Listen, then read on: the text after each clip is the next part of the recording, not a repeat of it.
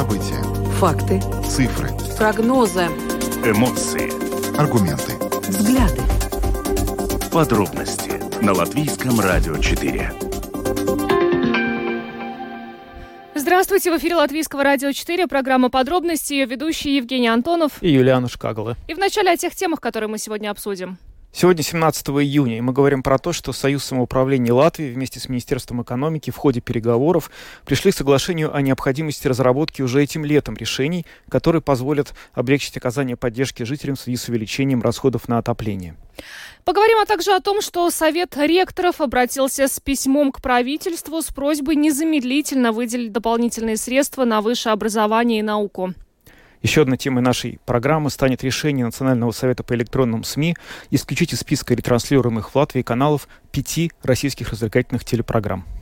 Ну и поговорим о том, что власти Российской Федерации выдают жителям оккупированных территорий на востоке Украины российские паспорта и о процессе русификации в восточной части Украины. Сегодня также поговорим с нашим коллегой. Э, добавлю, что видеотрансляция программы подробности доступна на домашней странице Латвийского радио 4 lr4.lv, на платформе РусЛСМЛВ, а также в социальной сети Facebook, на странице Латвийского радио 4 и на странице платформы РусЛСМ. Слушайте записи выпусков программы «Подробности» на крупнейших подкаст-платформах. Наши программы и новости также можно слушать в бесплатном мобильном приложении «Латвия с радио». Оно доступно в App Store, а также в Google Play. Ну а далее обо всем по порядку. Подробности прямо сейчас. Союз самоуправления Латвии и Министерство экономики Республики в ходе переговоров пришли к соглашению о необходимости разработки уже этим летом решений, которые позволили бы оказать поддержку жителям в связи с увеличением расходов на отопление. В то же время не перегружали бы муниципальные и социальные службы. Обсуждая доступность энергоресурсов для самоуправления в новом отопительном сезоне, председатель Союза самоуправления Генс Каминскис призвал министра экономики выступить с механизмами поддержки. И сейчас э, председатель э, Союза самоуправления Латвии Генс Каминский с нами на связи. Господин Каминский, добрый вечер. Добрый вечер, здравствуйте. Э, скажите, пожалуйста, по мнению самоуправлений, какими, ну, в идеале могли бы стать эти механизмы компенсации жителям во время следующего отопительного сезона?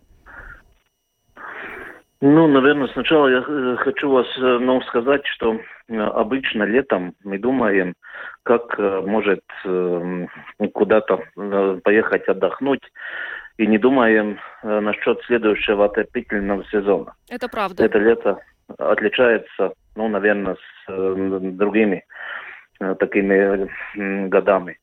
И вчера тоже мы говорили с Министерством экономики. Мы за последние две недели встретились и с Министерством экономики, и с благосостояния, и с финансов, и ну, разные министерства. Это переговоры, чтобы, чтобы смотреть на следующий год, как, как мы будем жить.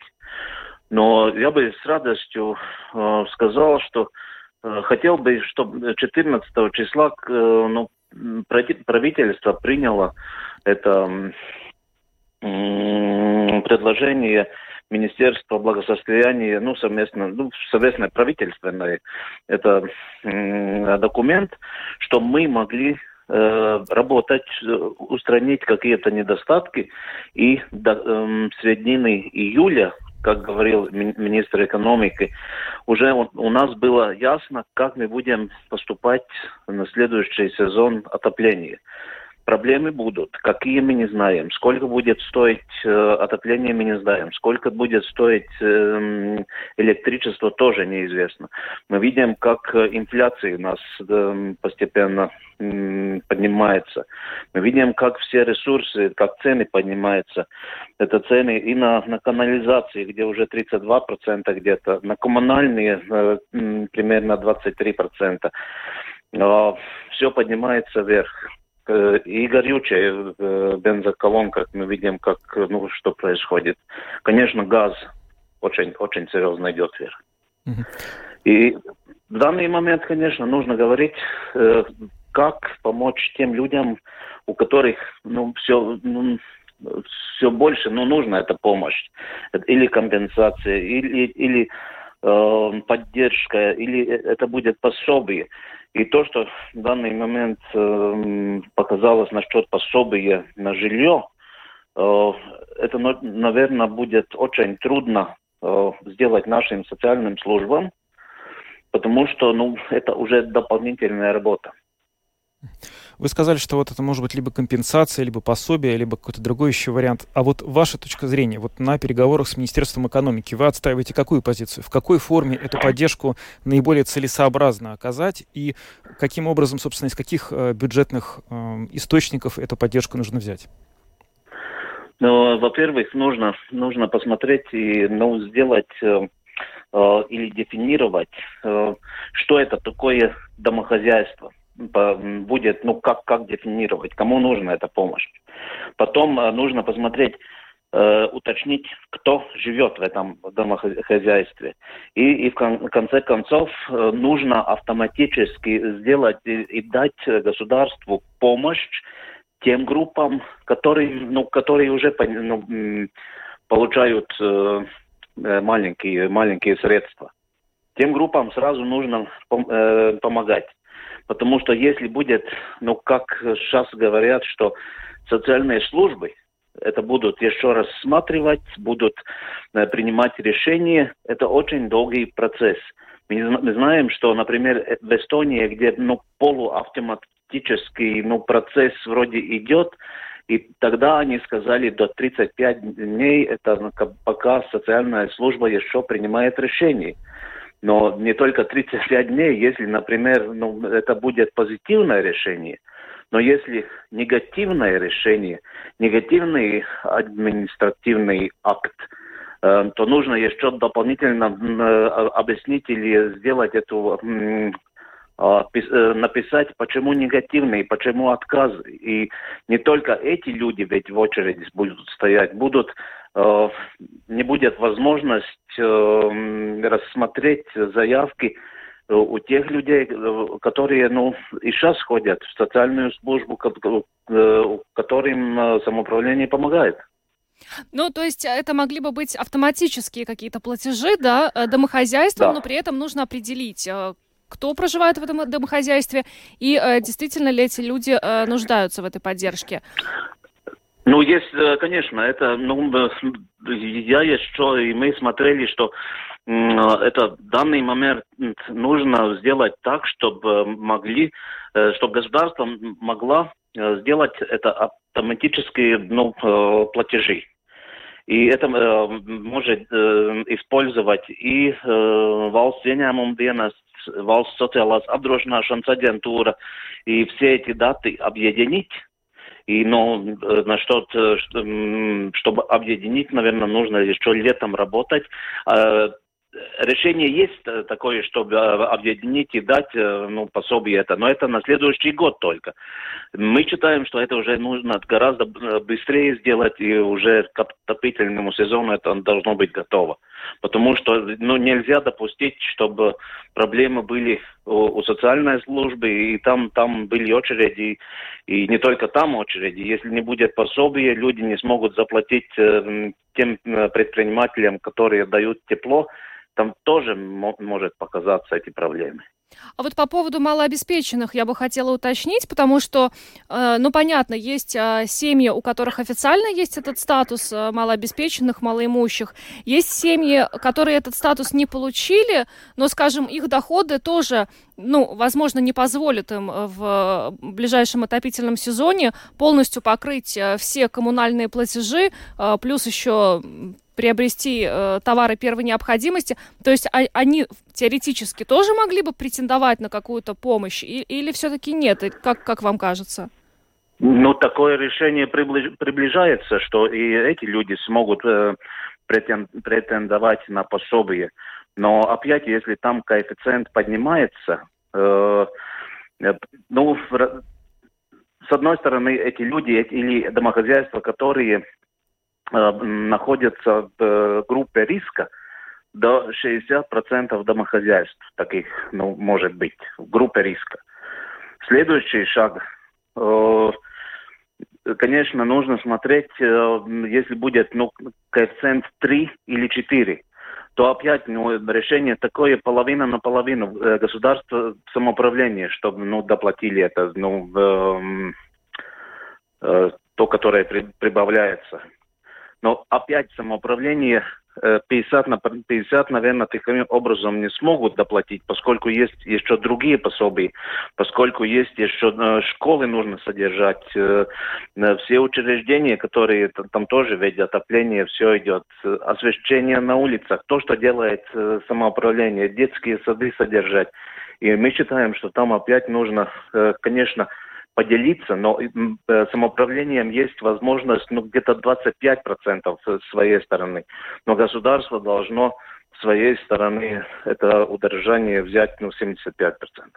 Ну, то есть вот э, вы выступили с предложением в ходе диалога с Министерством экономики о том, чтобы эти платежи были проведены с минимальной э, административной нагрузкой. И какой, собственно, ответ вы получили? В Министерстве вашу озабоченность э, услышали, разделили? Или там рассчитывают, что вы примете более какое-то вот самоуправление, примут более деятельное участие в том, чтобы эти пособия выплачивать?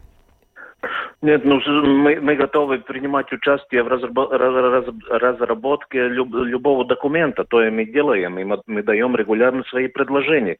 И в данный момент я думаю, что и Министерство экономики тоже нас услышало.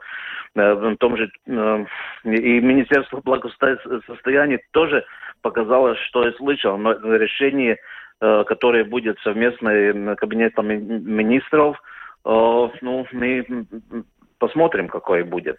С одной стороны, должно быть первое решение, и тогда еще примерно этот ну, месяц, э, в котором можно еще дополнить, э, что-то улучшить в, этом документе. Но э, сперва нужно знать, какой будет этот первый документ.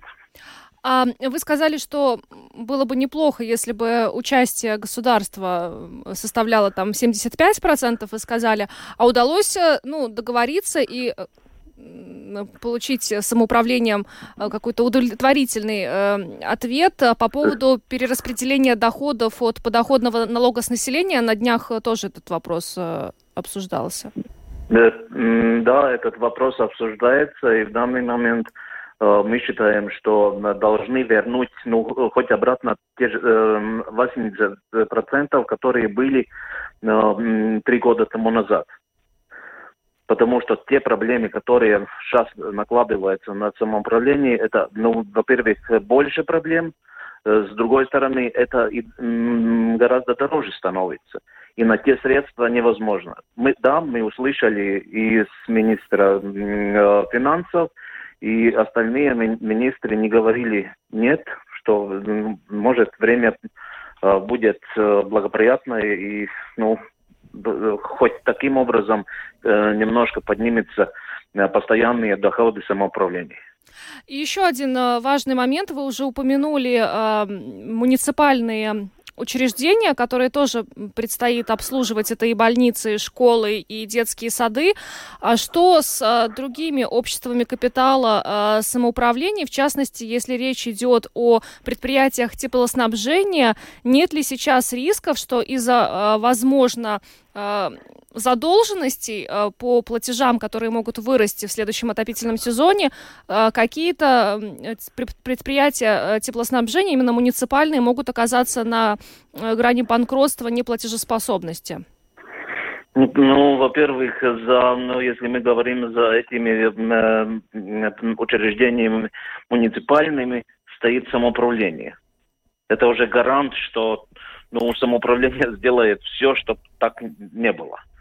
Э, мы помним, в 2008 году, э, когда в Тукумсе был частные предприниматели, были проблемы, то самоуправление должно было перенять обратно этот процесс и э, вложило средства и ну, продолжало дать тепло. Так что я думаю, так ну, не должно быть, во-первых. И с другой стороны, нужно летом сделать все, чтобы так не, не случилось, чтобы люди ну, могли это, это э, следующую зиму пережить. Ну что ж, большое вам спасибо за интервью. Гинс Каминскис, председатель Латвийского союза самоуправления, был с нами на связи. Еще раз благодарим вас и хороших выходных. Спасибо вам. Спасибо, спасибо вам. Спасибо. Ну, вопросов, которые предстоит решать э, самоуправлением совместно с Министерством экономики, теперь очень много. А, они касаются э, того, какими э, будут механизмы компенсации затрат на отопление жителям, кто будет получать эти компенсации. А, этих групп населения, э, вероятно, будет достаточно много, потому что тот пакет, который предлагает Министерство благосостояния со своей стороны, он довольно масштабный. А, в любом случае, какая-то помощь будет. Сейчас домашняя работа на лето для самоуправлений и министерств сделать так, чтобы все эти механизмы были максимально понятны к осени. Да, ну и кроме того, возникает теперь, как выяснилось, вопрос, кто конкретно будет администри... администрировать, собственно говоря, выплаты этих пособий. Потому что если одно дело все перечисляется по линии вид, и тот же Минблаг просто направляет средства, это как-то просто и понятно. Но если при этом оказывается, что эти пособия выплачиваются из той же кассы в том же порядке, как и местные самоуправления делают, то это, конечно, усложняет процедуру существенно. Поэтому будем надеяться, что органы власти как-то договорятся друг с другом, и к июлю мы увидим работающую схему, которая позволит понять, что все получат эти средства, на которые они рассчитывают. Вот. Но еще в прошлом году, прошлым летом не подозревали, что 17 июня нам придется говорить о отоплении, но, к сожалению, такова реальность, и, судя по всему, эта тема останется актуальной на протяжении э, всего летнего сезона. Ну а мы пока двигаемся дальше. Да, мы двигаемся дальше. Мы поговорим о том, что Совет ректоров просит правительство незамедлительно выделить дополнительные средства на высшее образование и науку. А, в открытом письме президенту Латвии Эглсу Левицу и премьер-министру Кишенису Кариншу Совет ректоров обратился с соответствующим призывом. В письме указывается, что с 2008 по 2017 год среднегодовое изменение финансирования высшего образования в Латвии было вторым по величине среди 33 исследованных европейских систем высшего образования, достигнув почти минус 4 процента. Сейчас мы более подробно об этом поговорим с экспертом Совета ректоров Агнесой Русаковой, которая с нами сейчас на связи. Агнеса, добрый вечер. Добрый вечер. А, скажите, а, ну, почему э, так срочно необходимо дополнительное финансирование сейчас э, в сфере высшего образования и науки? Какова сейчас э, ситуация в отрасли э, и, и что, собственно, сподвигло вот именно в этот момент обратиться с таким письмом к высшим должностным лицам? Да, значит, если сравнить финансирование высшего образования 10 лет назад и сегодня, ежегодно оно уменьшилось на 4%, хотя требования к вузам повысились. Да, можно утверждать, что у нас ведь демографическая ситуация такая, число студентов падает, но Польша при такой же ситуации с падающим числом студентов умудряется все эти 10 лет поднимать э, финансирование на 2% ежегодно. Это цифры Европейской ассоциации Ассоциации университетов. А у нас ведь бюджет э, этого года является самым высоким в истории Латвии, даже на целых 20% выше, чем э, когда правительство Каринша э, подошла к работе в конце 2019 года финансирование так и не вернулось к уровню финансирования 2008 года. 13 лет прошли, представляете? И срочно необходимо дополнительное финансирование, потому что возможность распределять внутренние ресурсы подходит к концу. Все экономически активные субъекты в Латвии чувствуют, как разгоняется инфляция – но наша проблема вообще-то правительству очень хорошо известна. Настолько известна, что еще перед вступлением в должность, анализируя потребности сектора, Кабинет министров во главе с Кариншем постановил повысить базовые финансированные учебного места. Э, помимо заработной платы э, преподавательского состава, в базовую стоимость включаются расходы на приобретение материалов, энергоресурсов, воды, инвентаря, модернизации и многие другие расходы. Еще в прошлом году сам председатель подкомитета Сейма по высшему образованию Илмар Сдуритис из Атыстиба пар констатировал, что базовое финансирование учебного места достигает всего лишь 57% от необходимой суммы. То есть подчеркну, что правительство однозначно усведомлено об этой проблеме. несмотря на свое постановление, все три года своего правления правительство занималось вопросом, которого даже не было в декларации, внедря, внедряло советы в вузах. Правительство Каринча уходит теперь, а вузы остаются с уже древней проблемой нехваткой денег, да еще и деньги на финансирование внедренных советов нашлись только на краткосрочной базе проекта Евросоюза. Итак, мы здесь после 4 года правления Каринча, ну три масштаб. И благодаря работе правительства денег на погашение всех базовых расход, расходов как не было, так и нет.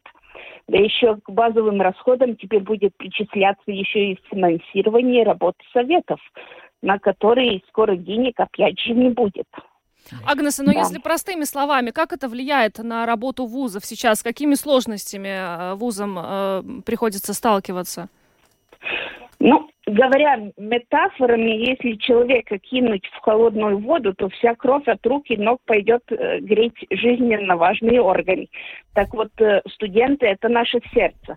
В сфера образования идут работать люди, которые верят в значимость образования. Поэтому студенты – это самая последняя инстанция, которая почувствует нехватку денег. К сожалению, чем дольше руки и ноги остаются без тепла крови, тем хуже они могут выполнять свои функции. Например, двигаться, чтобы держать сердце на плаву. Это наша обязанность выходить с обращением к правительству и требовать дополнительное финансирование для наших студентов, когда мы видим, что все другие возможности их уберечь заканчиваются. Агнес, а можно все-таки уточнить по цифрам? Вот я услышал в том, что сейчас вы сказали, что лишь на 57% обеспечено финансирование от необходимой суммы. Это, я так понимаю, правильно, что нужно удвоить финансирование, чтобы вам хватило денег? Какую, какую сумму вы просите сейчас у правительства? Видите, как минимум хотелось бы возвратиться к уровню финансирования в 2008 году, который был на 76 миллионов евро выше, чем выделено в сфере в этом году. Да и хотелось бы, чтобы правительство отчетливо понимало, что это будет финансирование 2008 года. И, соответственно, амбиции насчет работы вузов должны быть как 10 лет назад. Если сегодняшний показатель качество у вузов лучше, чем мы могли бы ожидать при таком раскладе финансирования, то это только свидетельствует о качестве труда работников сферы. И таких работников, соответственно, сфера и Латвия не может себе позволять потерять. А Совет ректоров не обращался в Европейскую комиссию вот с таким же письмом? По правде говоря, мы не только там обращались. Э, наших письмов было много, и это открытое письмо, и поэтому заметнее вам со стороны. Э, э, этим письмом, как представители общественности, заинтересованные в качественном предложении латвийского высшего образования, мы хотели взвесить достигнутое за время работы этого правительства. Как минимум для себя понять, за кого голосовать на следующих выборах. Но и мы э, сделали неутешительный вывод, что ситуация в сфере высшего образования за время работы министров команды Каринша ухудшилась.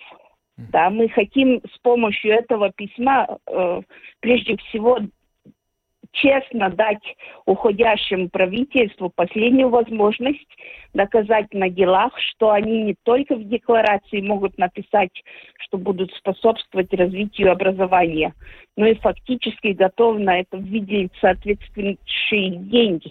Я скажу еще больше.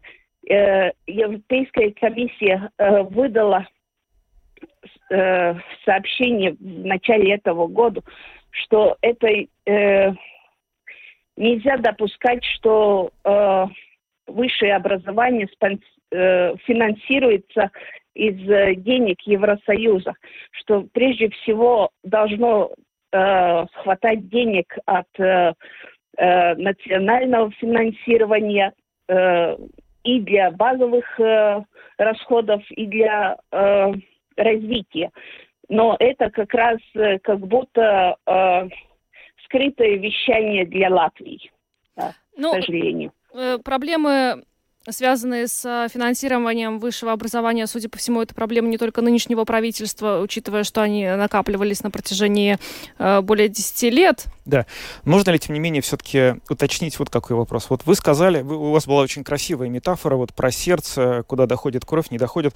Можно ли вот просто, э, если говорить терминами образования, экономики, вот сфера высшего образования длительное время недополучала необходимых средств? Каким конкретно последствиям для нашей жизни, которые вот мы можем видеть своими глазами, это привело, и к чему может привести ситуация, если вы деньги, которые сейчас просите, так и не получите? Ну, к чему это приведет? Вообще-то все зависит от того, куда привати, при, правительство хочет нас привести. Если они хотят, чтобы мы просто ковыляли, сидя на кляче в сторону, куда на своих автомобилях уехала Эстония и теперь еще и Литва, то все в порядке. Мы туда с Богом пополам ковыляем. Пока еще знаем сторону, куда все поехали. Еще хочу э, раз э, подчеркнуть, несмотря на явное экономическое развитие, Латвия является единственным государством, членом Европейского Союза, где финансирование высшего образования не вернулось к уровню, который был до кризиса 2008 года. Финансирование Латвии уже выглядит катастрофическим даже по сравнению с нашими соседями. Если Латвия инвестирует в науку 0,6% от ВВП, то Литва 0,9% а Эстония целых 1,6. Значит, на 1% больше, чем мы. К чему это может привести? И хотим ли мы такое будущее? Совет ректоров как раз такое будущее не хочет, и поэтому с помощью своего письма настоятельно требует правительства незамедлительно выделить дополнительные средства на высшее образование и науку, потому что мы твердо верим, что это самое малое, что мы можем для студентов, для Латвии сделать здесь теперь в этом моменте. Мы можем открыто заявить о проблемах с финансированием и надеяться, что нас услышат. Ну что ж, спасибо вам большое, Агнеса, за то, что э, рассказали о э, сути этого открытого письма. Агнеса Русакова, эксперт Совета ректоров, была с нами на связи. Еще раз благодарим и хороших выходных спасибо вам. Спасибо вам. Вам тоже спасибо. Спасибо. Ну, мы уже э, третий день подряд э, говорим о проблемах э, в сфере образования. Получается, сначала э, учителя рижских школ вышли с открытым письмом накануне акция протеста педагогов. Сегодня, ну вот, совет ректоров, уже высшее образование тоже. И, и все эти проблемы, о которых говорят и педагоги общеобразовательных учреждений, и ректоры вузов, связаны с теми проблемами, которые копились э, в стране ну, на протяжении многих-многих лет. Да, и сейчас придется принимать сложные решения, причем придется принимать и уже нынешнему правительству, и следующему, которое придет э, с новым Сеймом, как эти проблемы решать. Потому что в сфере высшего образования действительно Эстония, вот я помню дискуссия, там была довольно широкая дискуссия два года назад, когда они повышали, э, доводили уровень финансирования высшего образования до 1%, и многие говорили, что нет, у нас нет денег, оборона, другие сферы, но они достаточно жестко на этом настояли. Это решение было принято. Ну, вот э, образование явно не та сфера, сфера, которая может дать эффект высшее образование очень быстро, но вот, э, может быть, через 5-10 лет мы увидим, э, насколько э, правильным было то решение, которое эстонцы приняли два года назад. Ну а мы двигаемся дальше, поговорим о том, что э, Национальный совет по электронным СМИ решил исключить из списка ретранслируемых Латвии телеканалов 5 российских развлекательных программ. Здесь сразу стоит отметить, что э, накануне э, суд постановил вернуть эти телеканалы. То есть э, некоторое время на, э, назад НПЛП уже э, принял решение запретить. Далее было обращение в суд, был суд первой инстанции, которое НПЛП оспорил. Далее вчера было еще одно решение суда, которое также постановило вернуть на телека, телеэкраны эти телеканалы. Но сегодня утром Совет по электронным СМИ вновь их запретил. Поэтому ну, нужно было разобраться, что происходит, потому что есть э, решение суда, э, есть э, решение НПЛП, и нужно как-то понять, почему на первый взгляд это решение суда шло в разрез с решением НПЛП. Да. Ну и сегодня э, председатель Национального совета по электронным СМИ Ивар Аболиньш э, пояснил нам, э, в чем, собственно, дело и почему сегодня НПЛП вновь принял такое решение.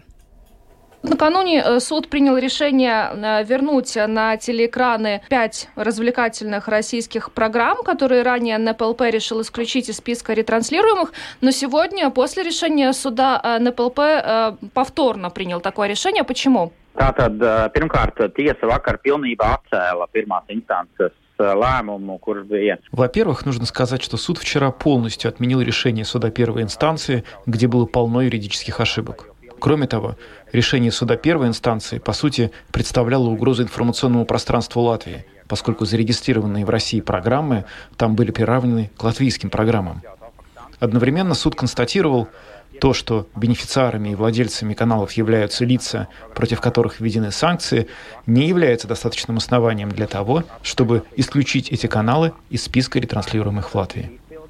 Вчера суд решил вернуть эти программы обратно в информационное пространство Латвии – это решение было исполнено. Однако сегодня утром НПЛП констатировал, что все эти пять каналов зарегистрированы в России. Как известно, две недели назад Сейм принял поправки к закону, которые предусматривают, что в Латвии не могут работать телеканалы, которые зарегистрированы в странах, угрожающих независимости других государств. Россия оккупировала Крым, часть территории Украины, в Украине насилуют маленьких детей, убивают женщин и совершают другие военные преступления – Соответственно, Россия угрожает независимости Украины, а НПЛП просто действует в соответствии с законом, констатируя, что эти телеканалы не могут ретранслироваться на территории Латвии. Кроме того, суд в своем решении ясно указал, что оно не запрещает НПЛП издать новый административный акт, если будет констатировано нарушение закона. Мы констатировали, что эти телеканалы зарегистрированы в России, которая оккупировала часть Украины и убивает там мирных жителей. В связи с этим они исключены из списка ретранслируемых на территории Латвии.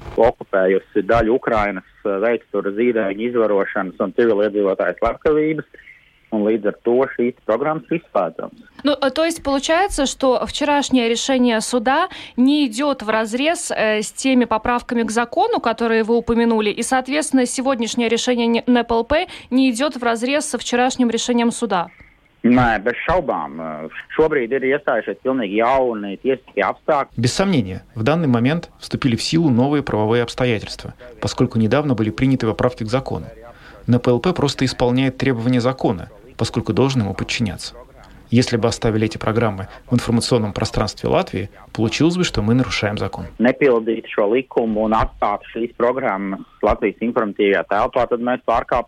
Если будет повторное обращение в суд, э, каким может быть его исход? Есть ли у вас какие-то ну, соображения по этому поводу? Вдаль... Ну, если действительно будет еще одно обращение в суд, суд уже может принять другое решение, учитывая и, и сегодняшнее э, решение НПЛП, и опять же упомянутые вами поправки к закону? Закonu?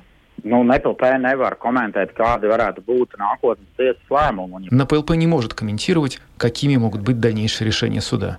Однако у любого гражданина Латвии и зарегистрированного в нашей стране предприятия есть право обращаться в суд.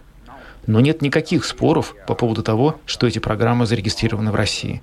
А Россия угрожает независимости других стран и совершает военные преступления, изнасилование маленьких детей и убийство мирных жителей. Поэтому я не вижу никаких оснований, чтобы суд сказал, что эти программы не зарегистрированы в России, и эта страна не угрожает независимости Украины. Nav bijis strīda, ka šīs programmas ir reģistrētas Krievijā, nav strīda, ka Krievija apdraud citas valsts neatkarību un īstenot tur zīdaiņu izvarošanas un civiliedzīvotāju slepkavības.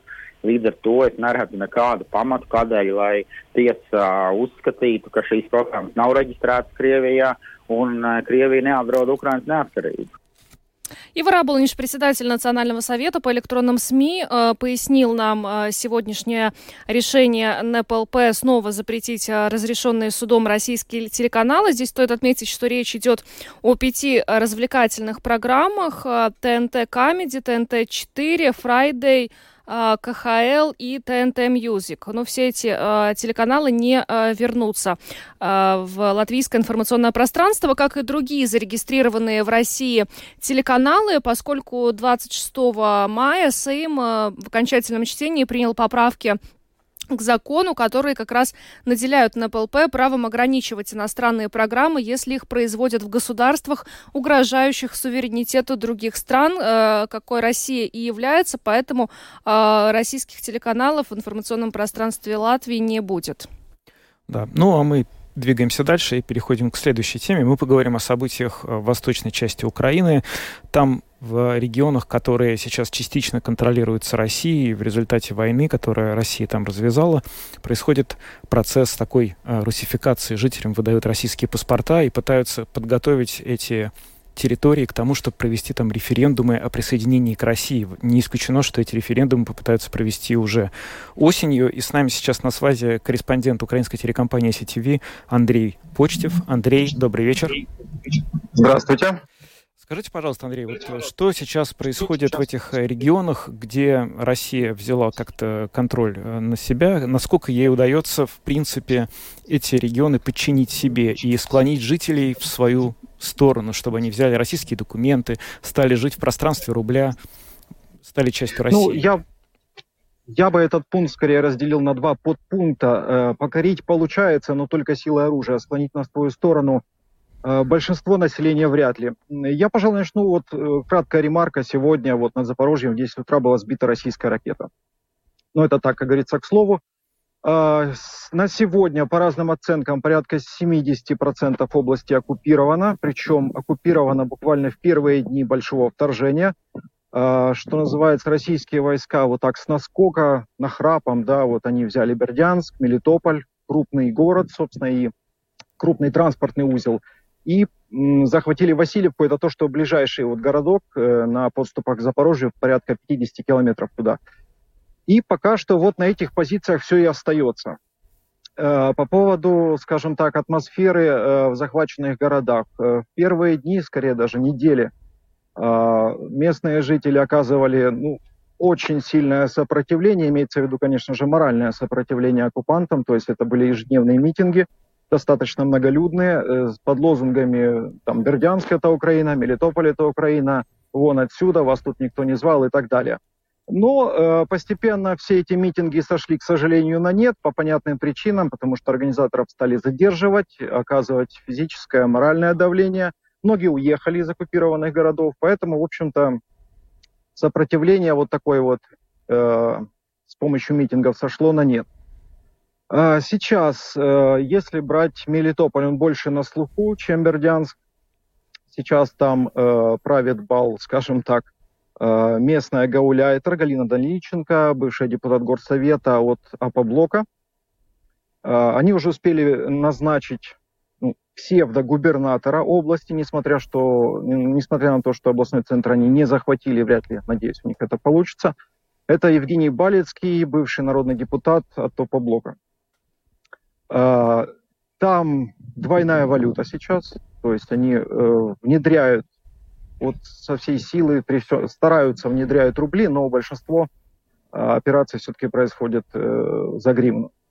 Э, по поводу образования, они, значит, грозятся, что с 1 сентября все школы переходят на русскую программу, но, по словам мэра Мелитополя Ивана Федорова, я имею в виду законного мэра, большинство учителей, порядка 90% учителей школ отказались сотрудничать э, с оккупантами. Э, большая часть уехала из Мелитополя. Вот, поэтому сейчас, у, во всяком случае, в образовательной сфере у оккупантов большие проблемы, кадровый голод, им просто некого, некому учить детей, грубо говоря. То есть там уже вплоть до того, что там чуть ли не э, завхоз становится заучем, а простой учитель директором школы назначается – и сейчас перед ними стоит вопрос о закрытии большинства, ну не большинства, но какой-то части школ, хотя бы еще потому, что э, ну, на сегодня по статистике примерно половина жителей Мелитополя уже уехала оттуда. А Мелитополе до войны было порядка 150 тысяч населения. Андрей, вот как раз хотела спросить, а, насколько вообще имеются возможности у жителей, которые не хотят жить по этим новым правилам, покинуть оккупированные территории и а,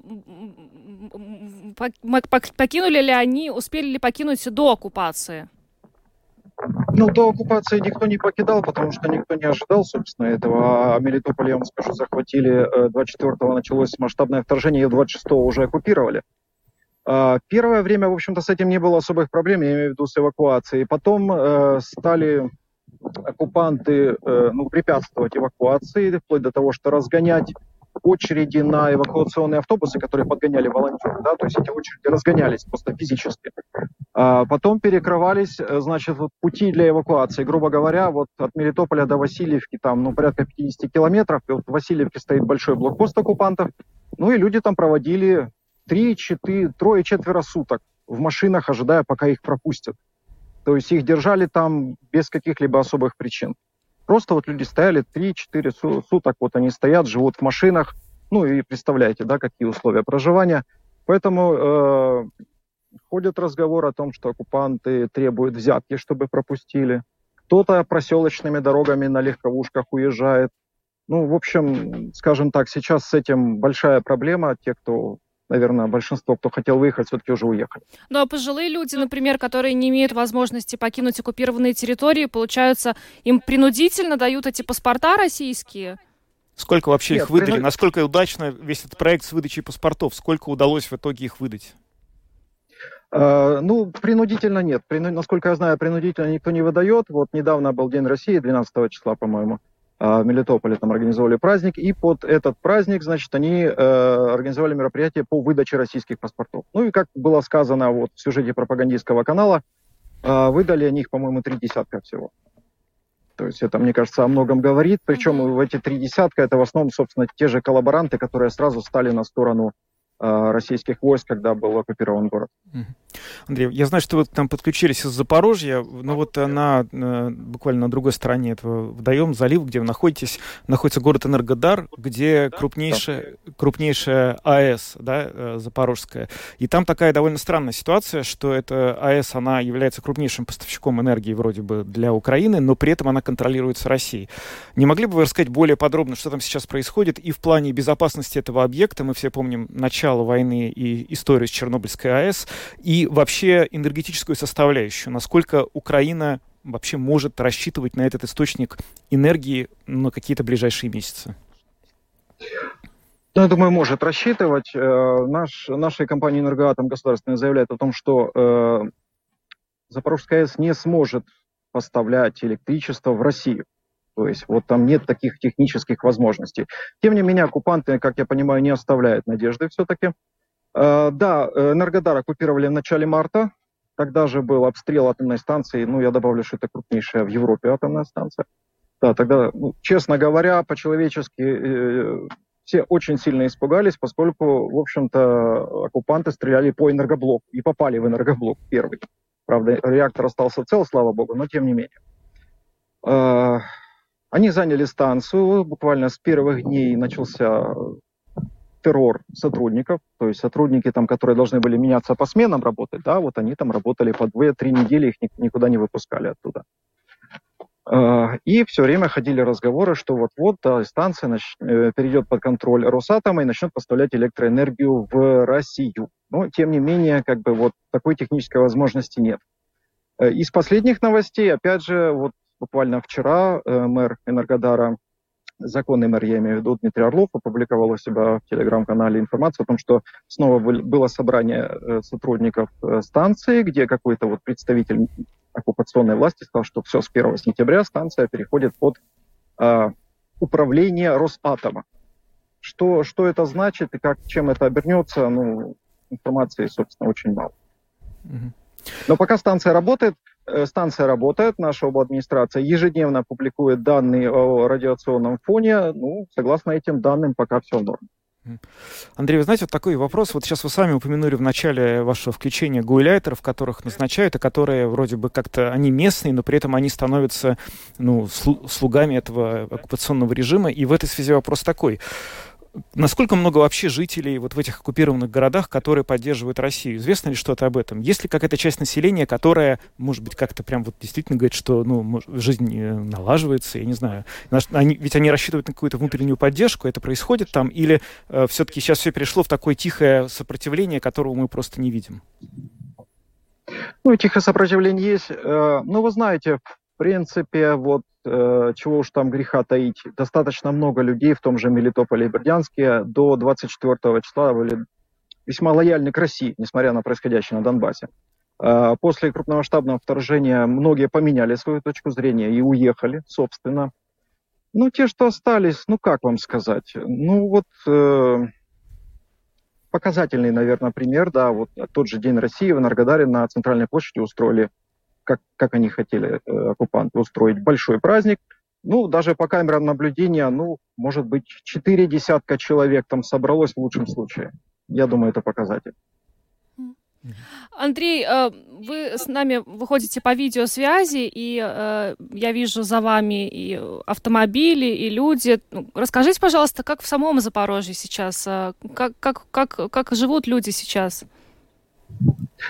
Ну, вы знаете, ну, в общем-то, относительно спокойно в Запорожье. Да, не, бывает, когда по 10 воздушных тревог в сутки. Вот. Но по большому счету спокойно. У нас, собственно, было за это все время три таких ощутимых ракетных удара. Это в конце апреля по э, Запорожскому алюминиевому комбинату прилетела ракета, через несколько дней по жилому сектору на окраине города. И вот в конце мая в центр ударили города, там торговый центр был поврежден, и снова-таки частный сектор на окраине, где там повреждено порядка сотни домов, несколько сгорели дотла. А так, в общем, ну, на фоне, скажем, происходящего в других регионах, можно сказать, что у нас относительно спокойно. Вот э, довольно много сейчас говорят о ситуации на фронте на восточной части вот, э, Украины, там, где вот Лисичанск, Северодонецк, но у вас же тоже проходит неподалеку от вас фронт. Не могли бы вы рассказать, что происходит там? Насколько сейчас там острая, горячая ситуация? Насколько часто, собственно говоря, Россия пытается предпринять какие-то попытки прорыва, наступления? И насколько, в общем, Украине удается отбивать эти попытки? Ну, ситуация на самом деле достаточно напряженная, поскольку э, оккупанты, вот они обстреливают тот же Орехов, тоже Гуляйполе, ну, каждый день буквально. Буквально каждый день они стреляют по городу, по, э, по жилому сектору, им, собственно, все равно. Тем не менее, как э, заявляют наши чиновники, что пока скажем так, кардинальных изменений в сторону, вот, скажем, наступления да, российских войск возможного пока не наблюдается. То есть э, больше склоняется к тому, что они, наверное, вот пытаются окапываться и укрепляться, попытаясь удержать то, что они уже захватили. Вот. Ну и на фронте в основном это, ну, как и везде, наверное, артиллерийские дуэли, при том, что э, ни для кого не секрет, что преимущество у россиян, конечно, значительное в артиллерии. На вашей части фронта тоже, потому что вроде до сих пор да. считалось, что вот в основную часть артиллерии Россия направляет туда, где вот Северодонецк, где нужно сейчас все захватить. Или у вас тоже много, да, их? Тоже достаточно много, да, и реактивные системы залпового огня, ствольная артиллерия, просто вот, э, ну, грубо говоря, то, что они не смогли взять, вот Орехов, городок, да, небольшой на линии фронта сейчас, и Гуляй-Поле, вот они взять их не могут и просто обстреливают ежедневно. Оттуда уже большая часть жителей уехала, ну, кто-то еще из местных остается, и вот, вот там, вплоть до того, что центр города разбит, окраины, естественно, дома сгоревшие, ну, в таком духе. Ну что ж, Андрей, спасибо вам большое за то, что подключились к нам. Андрей Почтев, корреспондент украинской компании ICTV, был с нами на видеосвязи. Еще раз благодарим вас. Берегите себя. Удачи вам. Спасибо. Спасибо. Счастливо. Да, Андрей Почтев рассказал нам о ситуации на Востоке, на оккупированных территориях, в частности, э, в Запорожье и э, на э, линии фронта. Ну, а что ж, мы на этом будем завершать программу подробности. С вами были Евгений Антонов. И Юлиана Шкагла. Звукооператор Уна Гулба, видеооператор Роман Жуков. Всем хороших выходных. Встретимся уже в понедельник. До свидания.